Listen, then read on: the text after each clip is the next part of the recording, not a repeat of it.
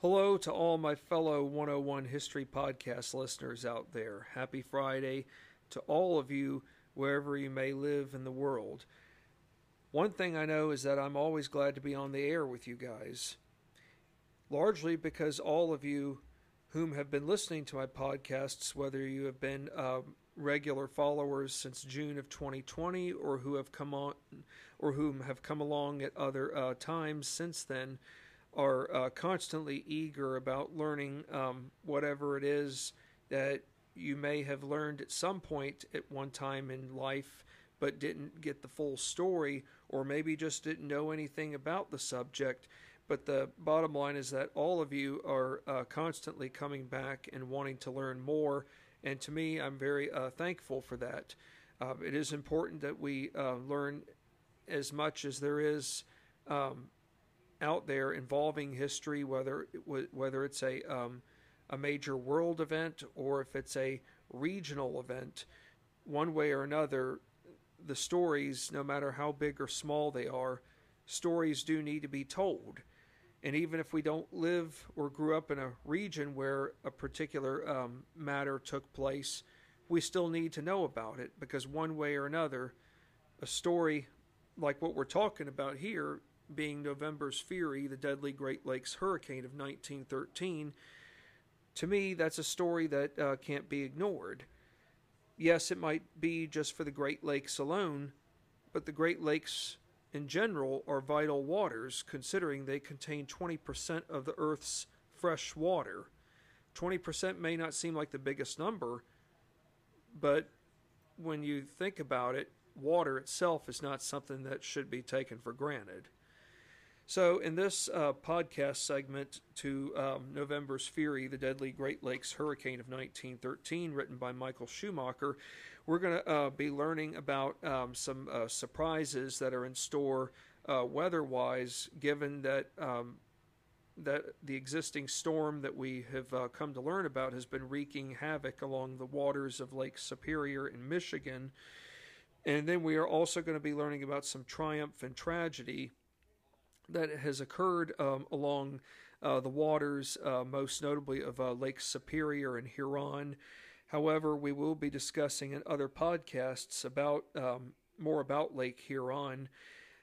And so, uh, therefore, uh, what I'm able to share with you all tonight, uh, yes, it will be of significant importance, but there will still be um, some more unfinished business for us to get through. That might take a few more uh, podcasts, um, podcast sessions, that is, regarding um, Lake Huron. So let's uh, fasten our seatbelts and um, get the show on the road. And um, here we go with our first leadoff question. Early on, did it appear as though the existing storm from November 7th to the 8th would make its way east into Lake Huron, including the lower lakes of Erie and Ontario. So, early on, folks, do any of you all feel as though the existing storm that had happened, or rather had uh, taken place in, along Lake uh, Superior in Michigan from November 7th to the 8th, would make its way east into Lake Huron, including the lower lakes of Erie and Ontario? Uh, the answer is yes. Okay, how how come? Well, the reason why uh, the answer is yes is because um, shipping captains um, were relieved. In other words, they were relieved to know that um, that the uh, existing storm would would not make its way east. If I said would a second ago, uh, do uh, pardon me, but I just had to remind myself that uh, the answer to the question being yes, and that the um, that the captains, or I should say, shipping captains, uh, were re- very relieved to know that this uh, storm was not going to um, interfere with their abilities and um, making sure that cargo got delivered along Lake Michigan and Superior's ports. Well, you know, right now it would be fair to say that maybe they've got a um, definitive long term um, green light ahead of them. In other words, they can go to port A, port B, like there's no tomorrow, and not have to worry about any kind of weather um, that would um, that would change everything so drastically to where um, their um, goals to where their goals could be met. The shipping schedules the shipping schedules have been quite hectic and they have seen their fair share fair share of delays uh, going into uh, the early part of November with this um, with this storm. Shipping schedules, including delays pertaining to recent weather conditions, irked boat captains. Another word for irked meaning it bothered them. It um, it really uh, got under their skin. So the shipping schedules, given given that they have included delays pertaining to recent weather conditions, bothered boat captains because they were constantly at the mercy of their bosses. Who are the who do the uh, shipping captains have to report to, folks? They have to report to uh, shipping company officials. So we have to remember that the uh, it's one thing for a captain to command his ship, but that doesn't mean that he's independent from people above him, meaning the shipping company officials who run the show, aka the head honchos. The shipping company officials are the ones who are becoming all the more unpredictable they could be unpredictable probably at any time of the year, but when do you think shipping company officials are going to be the most unpredictable? Are they going to be unpredictable during the summer, or are they going to show their um, show their um, unpredictable minds as a shipping season nears its end? Uh, the answer is choice B. Uh, shipping company officials are going to become more and more unpredictable and how they deal with the unexpected as the shipping season nears its end. What do you think could be one of the main reasons for this um, state of unpredictability on the mind when it comes to uh, shipping company officials? Could it be that when goods, or I should say commodities, are not delivered on time, could it be that that it uh, upsets uh, shipping uh, company officials? Yes. And there could be a variety of reasons why sometimes goods are not delivered on time. Uh, one thing that can come to my mind is the weather. You know, we can't control Mother Nature. I think that should be an ultimate uh, cardinal rule. Uh, another factor could be that um, that a boat was experiencing uh, delays leaving its uh, port of origin. Those delays could be, um, say, mechanical. They could be um, where the cargo was not loaded on time like it should have been. Uh, basically, delays with loading cargo. So, you know, we have to think uh, more than just uh, Mother Nature. But obviously, yes, it's one thing for goods to deliver, but if they're not delivered on time like the shipping company officials want them to, then um, the greater the uh, level of unpredictableness or unpredictability um, will arise. Now, come November 9th of 1913, around Sunday morning of, of that day, the Port Huron Weather Bureau station reported a barometric pressure drop with winds from the northwest. But the winds appeared to be more of a breeze. Okay, so if you have breezy winds, is that something to be alarmed about? No.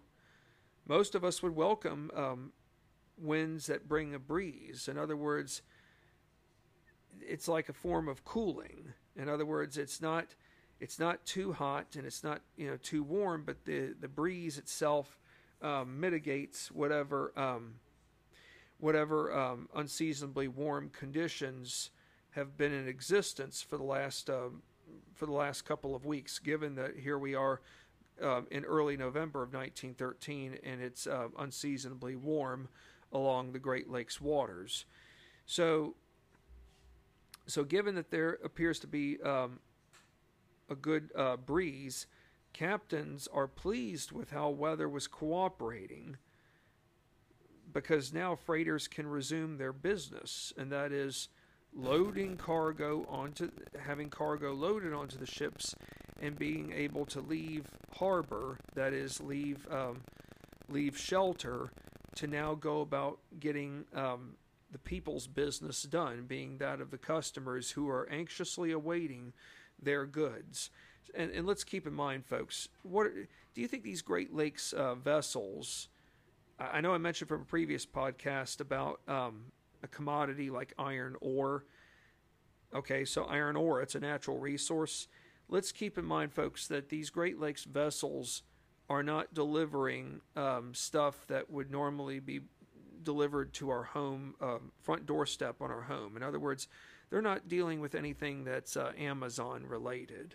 They are dealing with um, they're dealing with a whole host of commodities. But usually, when I think of Great Lakes uh, freighter ships, I tend to think of them as uh, delivering uh, natural resources like iron ore, um, taconite, um, just to name a few. Um, basically, um, natural resources that are used to make a variety of uh, different um, goods that many of us use on a daily uh, basis um, in our homes.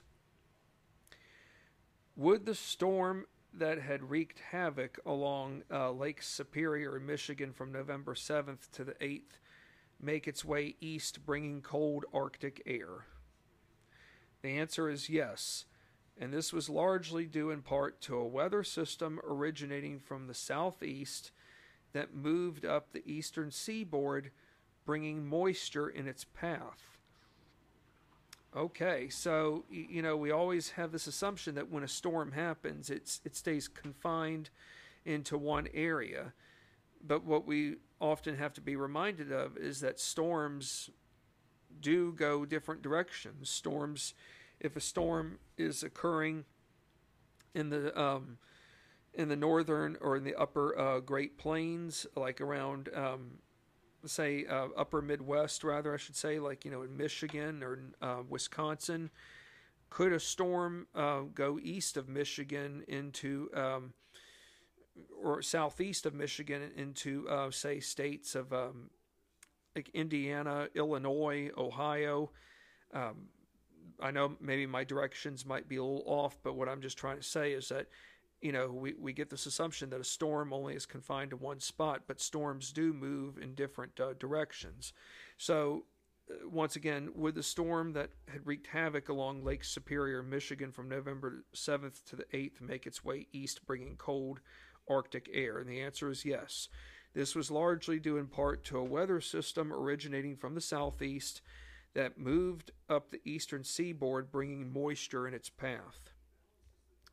Sunday, November 9th, this second weather system moved over northern Virginia, bringing large scale rain and snow to the Atlantic coast states, including the eastern region of the Ohio Valley.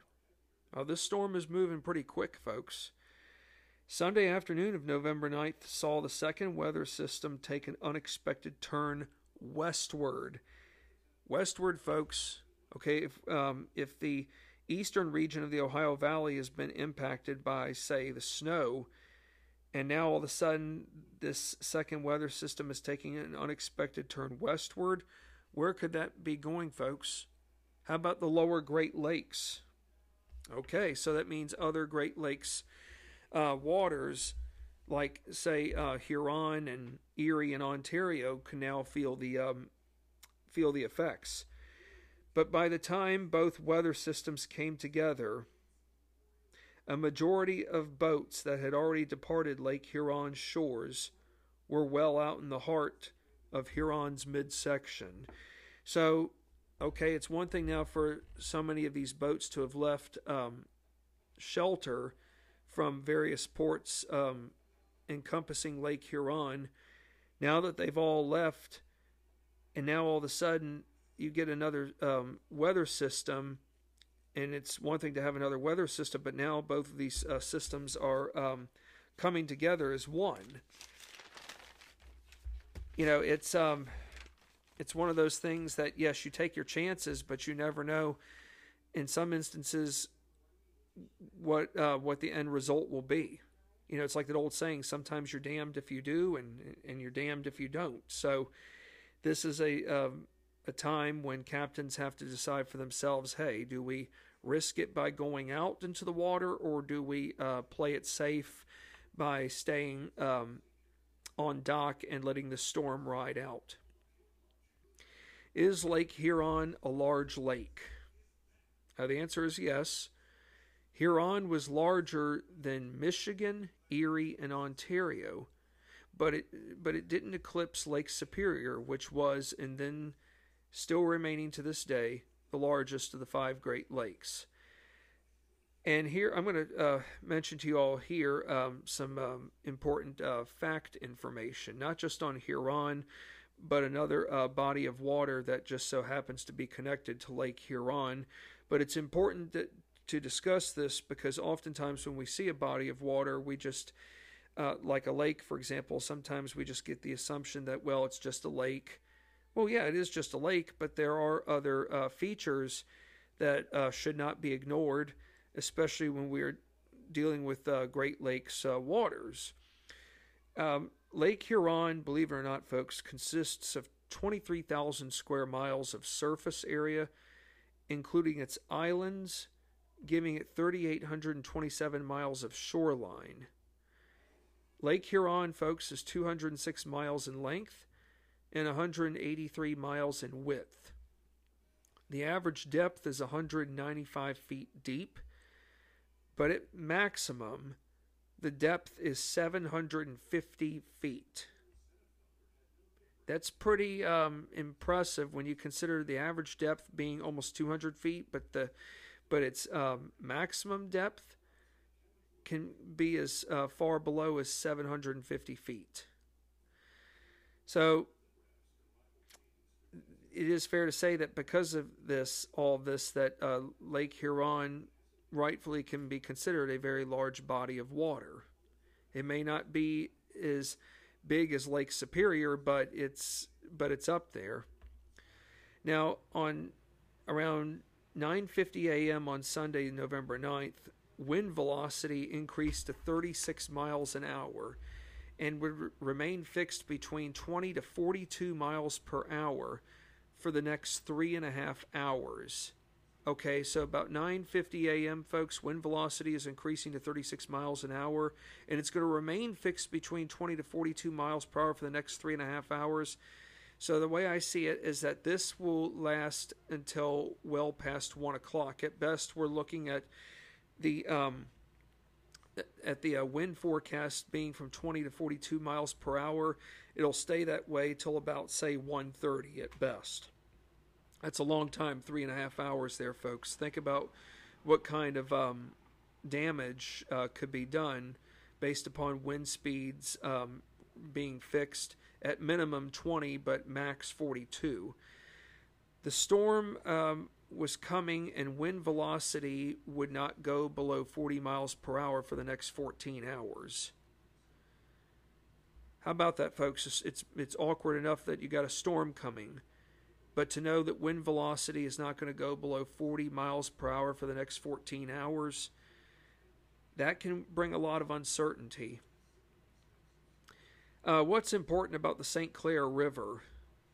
Well, the river itself forms an international boundary between the United States and Canada, running 40 and a half miles, and it's essentially vital to Great Lakes shipping, considering the river connects uh, Lake Huron and Lake Saint um, and Lake Saint Clair. Wow, so you know, it's easy to think sometimes. Well, you know, great that lakes are only uh, confined to just lakes themselves. That rivers don't connect with lakes. Well, we should be reminded that um, that given where the Great Lakes lie, that rivers are important in that they do help uh, connect um, not just uh, Great Lakes in general, but they uh, connect, um, depending on where the river is, it does have a, a connection to um, to one of the Great Lakes. Uh, why is Georgian Bay important? Anybody know about Georgian Bay? I've known about Georgian Bay for a long time and one of the reasons why I know about Georgian Bay is because I, um, largely because I know it, uh, it's uh, linked to Lake Huron. Well, for starters, um, Georgian Bay is a coastal body of water, which is directly connected to a larger primary water body, in this case being Lake Huron. Secondly, uh, Georgian Bay is located completely within the confines of Ontario, Canada. Uh, folks, how many of the Great Lakes um, border uh, both the United States and Canada? I'll give you a number. It's either three or four of the five Great Lakes that border Canada. So we already know that not all five. We already know that um, that not all five Great Lakes go into Canada, but how many of those, how many of the uh, Great Lakes waters go, do go into Canada? The answer is four. Uh, Superior, Huron, Erie, Ontario.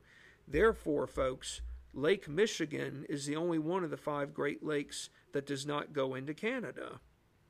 Lake Michigan goes into Wisconsin, Illinois, and Indiana. And of course, Michigan. um, so, so Georgian Bay is, as we said, is located completely within the confines of Ontario, Canada. Third, uh, Georgian Bay, being connected to Lake Huron, is what allows Huron itself to remain the second largest Great Lake. So, what do you think would happen if Georgian Bay was not connected to Lake Huron? Well, it turns out that without Georgian Bay, Lake Michigan would supersede Huron for the number two spot. So that's why, folks, Lake Huron's remain will constantly rem, remain above uh, Lake Michigan because of having Georgian Bay attached to it. Georgian Bay is home to roughly tens of thousands of islands, including a vast number of commercial ports.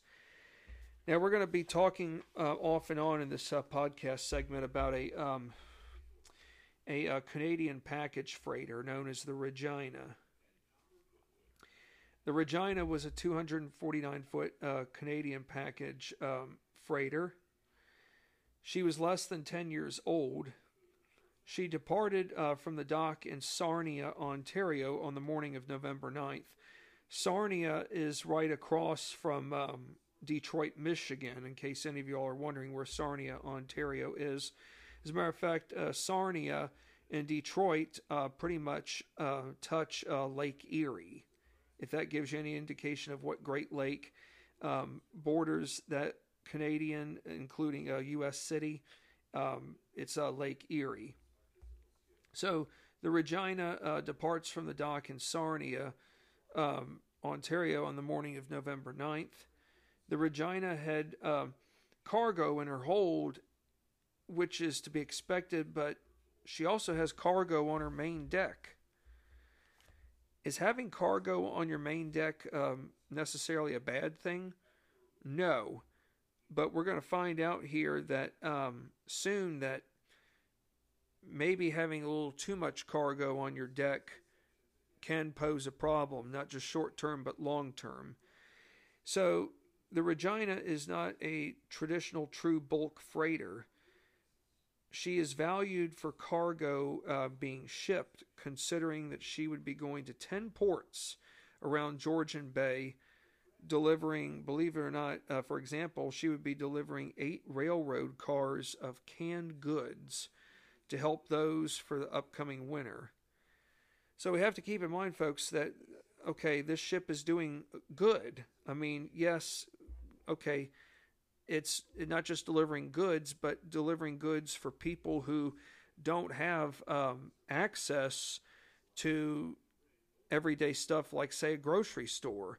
They may have a little um, mom and pop shop, but it may not um, cater um, to everything that um, that the uh, freighters like um, the Regina can provide for them. In other words, I don't believe the mom and pop shops would be able to provide um, massive um, wouldn't be able to provide um, massive amounts of um, storage space for uh, goods um, compared to what these uh, railroad cars are going to uh, be able to contain, given that their destination is to uh, various um, islands and places that are what you call far more remote, far more re- remote spots along, say, um, say not only along just the Upper Peninsula, but also um, on the outskirts of uh, Lake Huron and um, with Georgian Bay in general. Now, uh, the Regina's deck was loaded with 140 tons of baled hay. How much do you all think that is in terms of equivalent to pounds? I did the math. 140 times uh, 20, and that came out to uh, 280,000 pounds. That's a lot of uh, pounds in terms of baled hay. And if that's and if that's a huge heaping number of um, items aboard Regina's deck, how about placing large sewer and gas pipes being stacked and yes, secured in place? Okay, yes, you may have the freight secured in place, but folks, is this not a safe practice?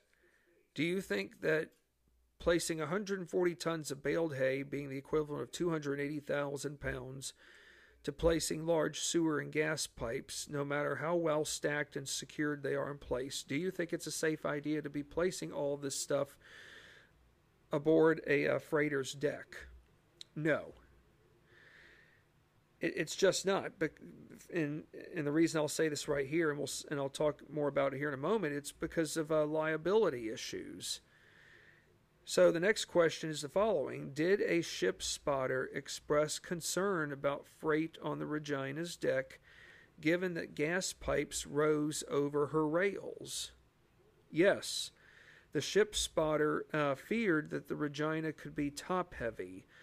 What do we mean when we hear of uh, top heavy? What that means, folks, is that more weight gets placed above, being in this case a top deck, versus the bottom being the hold, resulting in improper weight balance.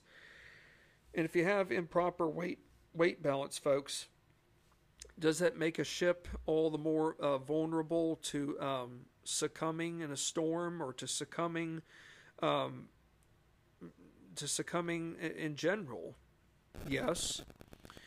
So if the Regina were top heavy, she could come in contact with high seas, producing monster waves to rolling. What happens when a ship rolls, folks? Whenever a ship rolls, uh, they a ship is uh, in, is um, enduring wind and wave movements. These movements can be so strong that it can push against a ship and not just push against the ship, but causing the ship to rock back and forth violently to where the ship might as well end up splitting in two. So it is very, very essential, folks, that cargo gets loaded properly, not below, not so much below in the hold, but if it's if you are going to place some things along the deck, I strongly don't recommend um, loading 140 tons of baled hay yes, you might be desperate in terms of of um, trying to make a profit, but if it comes to um, how you say it? If it comes to um, being negligent and not um, appreciating the boundaries of what a ship can and can't support in terms of weight from above and below, then all I can say is that um, people are playing with fire, not just for the well being of the ship, but for that of the crew.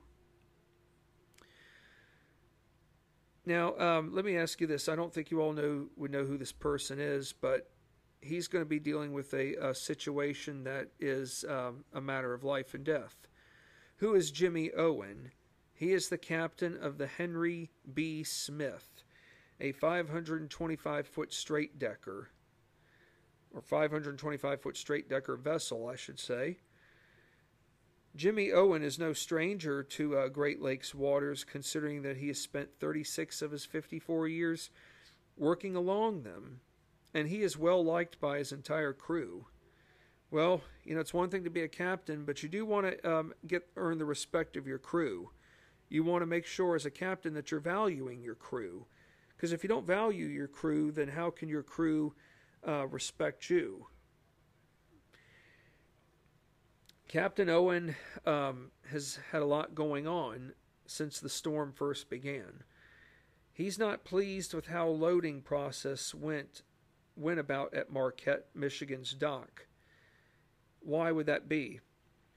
Well, can we say that the weather has had um, has uh, caused a lot of strain on Captain Owen? Yes, especially considering it's been unpredictable weather and we're not talking so much unpredictable weather weeks on end, but this unpredictable weather that has uh, come about in the past few days on Lake Superior.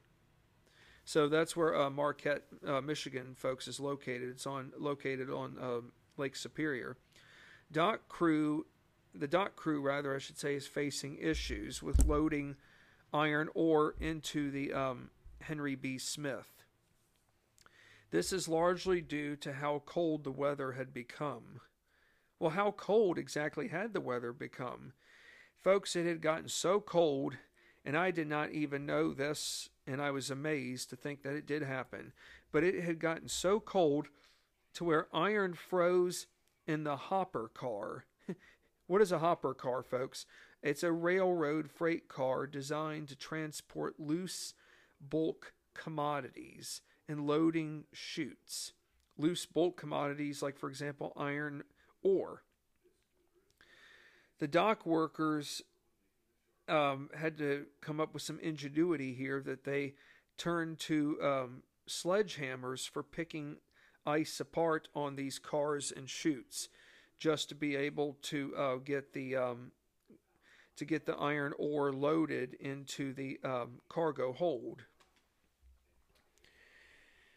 Storm interference led to further delays with freight loading to where Captain Owen he was getting uh, burnt out, I think it's fair to say, to where he simply just preferred not even venturing out along the waters. And he didn't want to jeopardize his crew. I don't blame the guy at all.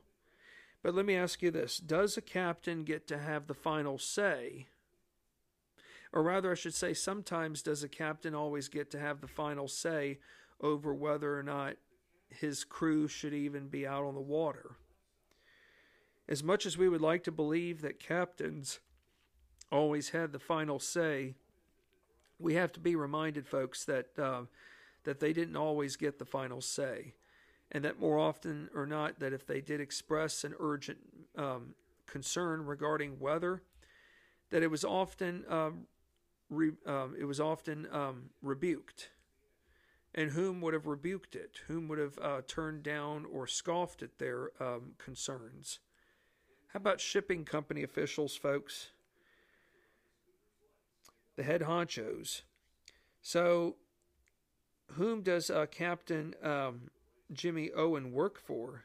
He works for the Acme Transit Company, which is stationed out of Cleveland, Ohio. Doesn't it seem like uh, people in Cleveland, Ohio, it seems like they are in their own world? It seems as though they live in a world that's too big to fail. It seems as though no matter how dire the weather conditions have turned, they still have this notion that their vessels will miraculously get through the storm and live to see another day, live to see another shipping season wishful thinking and a lot of ignorance on my end. So, Acme Transit Company, being the owner of uh, Captain Owen's vessel, the Henry B. Smith, had simply lost all patience regarding delays and late arrivals.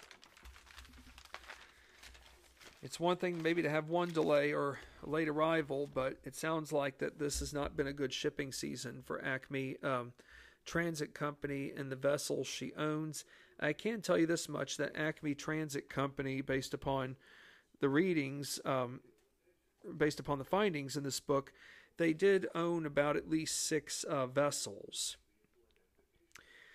Had uh, Captain Owens' ship been late with arrival on time during the 1913 shipping season? The answer is yes. Delays overall usually meant lost profits, aka revenue. And yes, Acme Transit Company is located out of Cleveland, Ohio. Is it fair to say that um, that Acme uh, Transit Company issued a warning to Captain um, Owen? Yes, they did. Do I think it's fair that they issued this guy a warning? No. But at the same time, if I had been in Captain Owen's shoes, I probably probably would have been issued a warning um, that I know deep down that I would have um, that would not have been deserving. So officials at um, Acme Transit Company go as far as saying to Captain Owen the following in quotations and listen carefully. Either bring in the boat and cargo on time or seek employment elsewhere next season. Talk about being strict, talk about being inconsiderate. Is it fair to say that these officials might have known of an impending storm coming? Uh, perhaps so.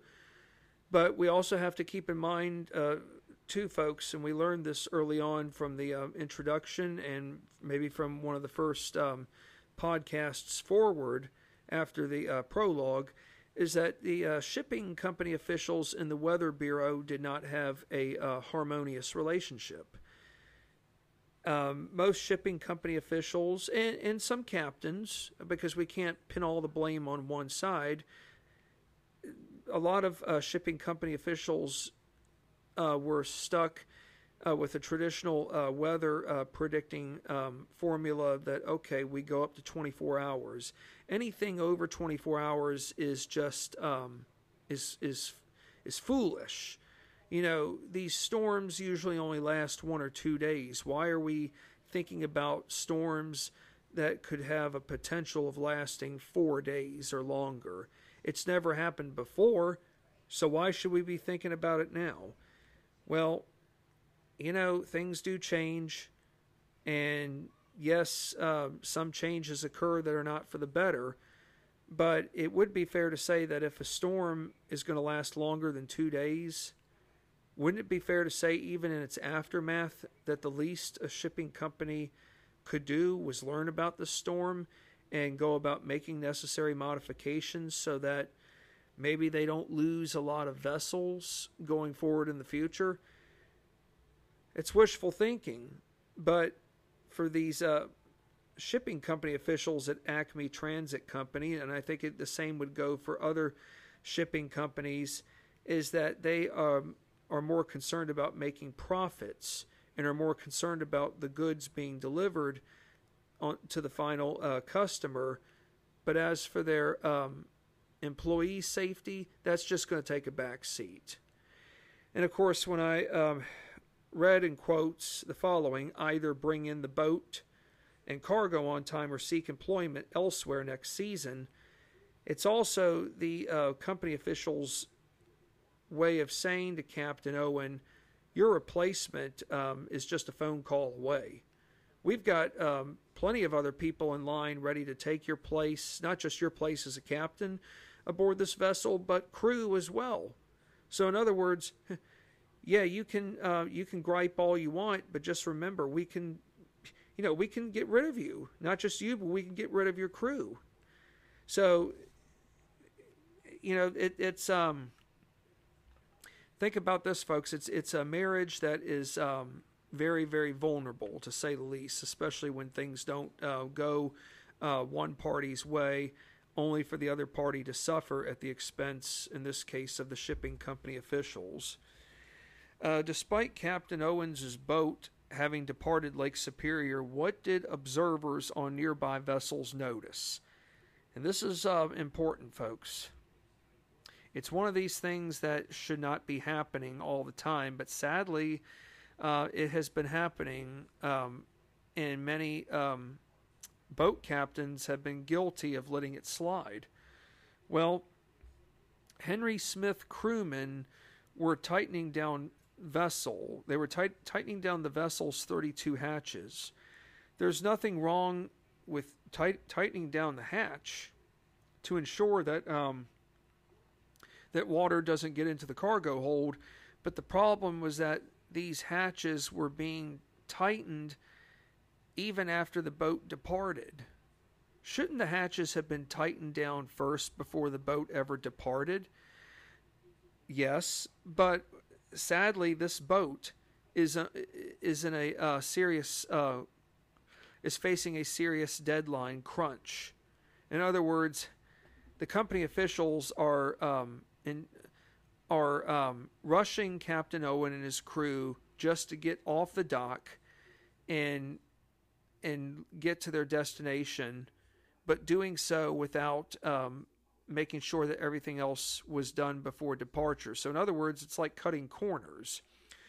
So, yes, they're tightening down the vessel's 32 hatches as this boat is has well left uh, the port, and this is really, in a sense or a nutshell, a violation of protocol. A violation of protocol has taken place, folks, where the boats, in this case, um, the um, Henry B. Smith wasn't supposed to sail into rough water. Un, un, under with one exception, only if the Henry B. Smith or any other boat had been watertight. What does it mean by watertight, folks? What it means by watertight is that uh, it's another term for for ensuring that um, something is fastened or fitted. In this case, the hatches. Ensuring that the hatches are, are so well fastened and fit and fitted to where no water could enter or pass through through the cargo hold. So if you have hatches that are weak, yeah, then the greater the likelihood that um, that water will um, that water could come over the bow or the uh, the stern and could eventually make its way into the uh, cargo hold, uh, damaging the freight below. Many boat captains were known to take their vessels out into rough waters without ensuring hatches had been properly secured. Well, you talk about uh, major violations. And, you know, yes, captains could come back and say, well, you know, we got through a storm, no damage. Okay. Three out of four times it might happen. What about uh, the one time when it does happen and your cargo is so badly destroyed that the end receiver doesn't even want to accept it because the hatches had not been properly secured in the sense of um, in the sense of uh, preventing an, an onslaught of uh, water uh, penetrating through the hold. The two vessels that witnessed the Henry B. Smith's uh, crew um, being um, the Denmark and the Choctaw, they were actually smart. The crewmen on these ves- two vessels were because they actually stayed on the dock at Marquette where they got spared from the storm's wrath. The Henry B. Smith departed the dock under not so good weather conditions, including an eventual wave encounters, resulting in waves that went over the Smith's bow. November 12th, wreckage from the Henry B. Smith showed up 13 miles from Marquette. Sadly, Captain Owen and 23 sailors aboard uh, the Henry B. Smith died. Is it fair to say that they died as a result of the uh, ignorance on the part of uh, shipping company officials at Acme uh, Transit Company. Oh, I would say that there's no doubt about it. I would say that Acme Transit Company forced uh, Captain Owen and his crew against their own will to go out into waters that even Captain Owen knew were not safe to be in. But did it bother um, the shipping company officials? No because what again what was their concern about? Making profits and placing safety at a far distant uh, second. You know sometimes you have to say to yourself or say to others well you know the cargo can be replaced but you can't. So in other words as i said earlier based upon what those officials had said either bring in the boat and cargo on time or seek employment elsewhere next season. In other words we don't care if we fire you and your crew. We just know that we've got at least another um, captain and crew waiting to take your all's place. So, regardless of what happens to you all, there will always be somebody who can replace you. uh, did the Regina, we're going to come back to the Regina now, did the Regina encounter weather conditions that prompted Ked- Captain Edward McConkey, her commander, to make a quick split game decision? Yes. Uh, given the wind speeds had already reached 80 miles an hour, Captain McConkey decided to head back down from where he first departed on Lake Huron and wait out the storm along the St. Clair River. I think this is a smart move. He knows that what he's getting into isn't going to get any better. The bigger question is, though, will Captain McConkey and his crew make it back in enough time before things get so bad to where the inevitable can happen? Let's find out. Did Captain Edward McConkey and his crew aboard the Regina ever make it to, to the St. Clair River? I have uh, some unfortunate news, folks. No, they didn't. The vessel ended up hitting bottom in between Port Sanilac and Lexington, Michigan. The storm sent uh, the Regina closer to the shore, resulting in her striking the bottom multiple times where she tore a hole in the hull, being the main main body um, near uh, front end of the uh, cargo hold. It's sad though to, to think that um, here Edward Captain McConkey he wasn't playing with fire, but yet he knew that he needed to get his uh, crew back. So it's it's bad enough that this vessel ended up hitting bottom but even after it hit bottom, was there an opportunity still for uh, survival? Well, we would like to think that there was, but the boat was doomed after striking uh, bottom on multiple occasions. It would have been one. It's one thing to have struck bottom once, but given that it was striking the bottom on so many instances, and and I think it's fair to say, folks, because this is a violent storm so when you're dealing with a violent storm, your boat's going to be it's going to be going in all different directions, tossed, turned, um, to the point where you're going to hit anything uh, without even being able to have time to prepare to turn it another direction to where you can avoid a worst case scenario. So the boat is doomed after striking the bottom on many of instances and if that's bad enough, what happens when when excessive water begins to flood the inside of the boat? In this case being that of a Regina. The more water that floods in the inside of a boat makes it harder to do the opposite, that is to pump the water out. If you can pump the water out of your boat, that means that your boat will have a better ability to stay afloat and not be uh, perhaps tossed and turned left and right like there's no tomorrow. But given how violent the storm is, the greater the likelihood that flooding is going to happen inside the vessel to where um, to where all attempts to pump it out are going to be uh, fruitless. Captain McConkey um, fought valiantly. He ordered the anchor be dropped to engines shutting down but sadly it wasn't enough to rescue the ship, meaning Captain McConkey had no other choice but to issue but to issue the following command, and this was a, a last resort command when everything else had failed. Listen carefully. Abandon ship! Abandon ship! The Regina did have lifeboats, but given how bad the conditions were, that is, weather conditions, no small vessel could stay afloat per heavy wind and seas on Lake Huron. And how true that is. Come Tuesday, November 11th, one day after the storm officially had ended, or the day after, one of the Regina's lifeboats washed ashore, including many of her crew. That's sad. Many of her crew are now washed ashore, including one of her lifeboats. Now, is it fair to say that her lifeboats were uh, tossed violently out of the boat? Yes. You know, waves have a mind of their own, winds have a mind of their own, and when those conditions are right, oh man, they can pack a one, two, three punch that's so hard, like those three sisters waves that we've talked about. Yeah, when it, when you get to when it gets to be that uh, intense, anything can come apart.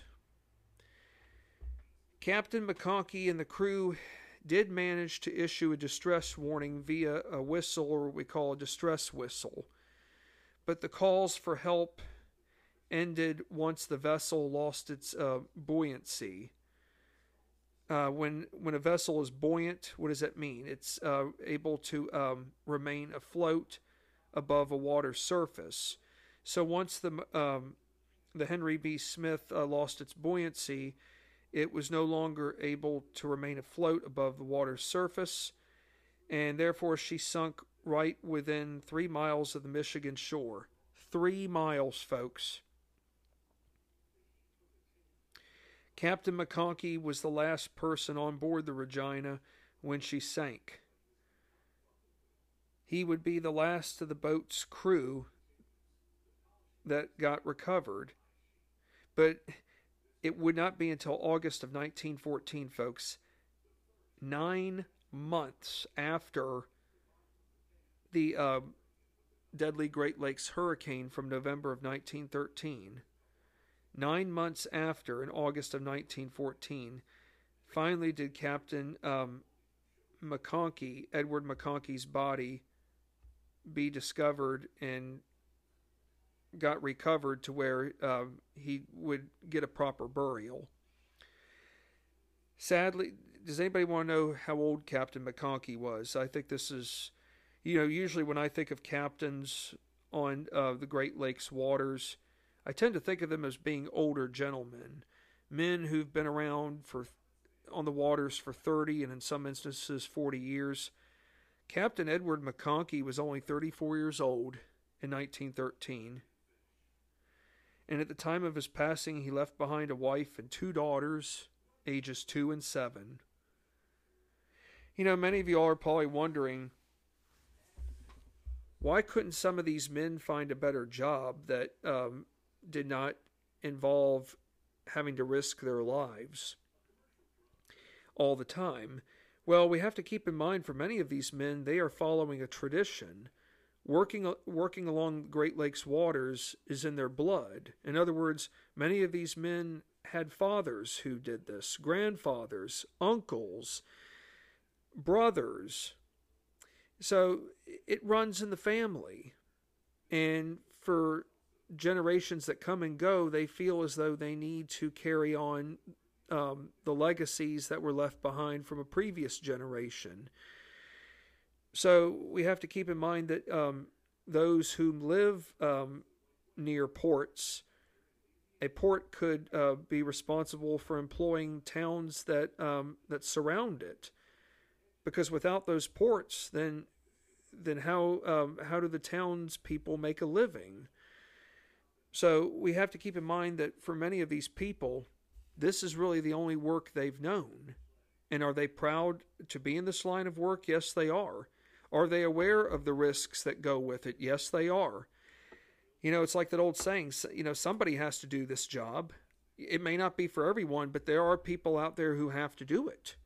Um, there are people out there who have to be willing to put their own lives on the line, even if it means going out into weather that is unpredictable, even if it means knowing that not only are you putting your life uh, at stake, but you also know that if you don't go out there, that you could um, you could run the risk of losing your job. In some instances, um, an individual could be frowned upon by um, not just company officials, but maybe by their own crew or, or let alone family. So I think going out into the waters, Great Lakes waters, even in November, um, is a is a test of manhood. In other words, it's where you separate boys from men survival of the fittest. Well, we've covered a lot of ground in this uh, podcast segment, and when I'm on the air again next, we're going to uh, learn some more about um, other acts of uh, triumph and uh, tragedy. And while, yes, triumph is always a great thing, tragedy is something that uh, can't be forgotten because even um, the tragedies that occur have to be told. So, uh, thank you for your time as always, and I look forward to being back on the air again next time. And uh, wherever you all may live, uh, continue to stay safe. But thank you again for being such ardent listeners.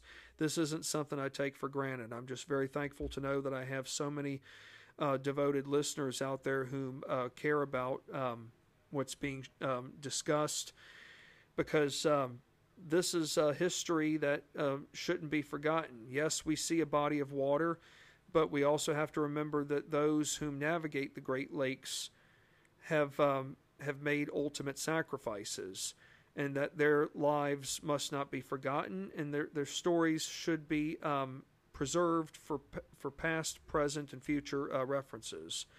Thank you for your time, and continue to stay safe and take care.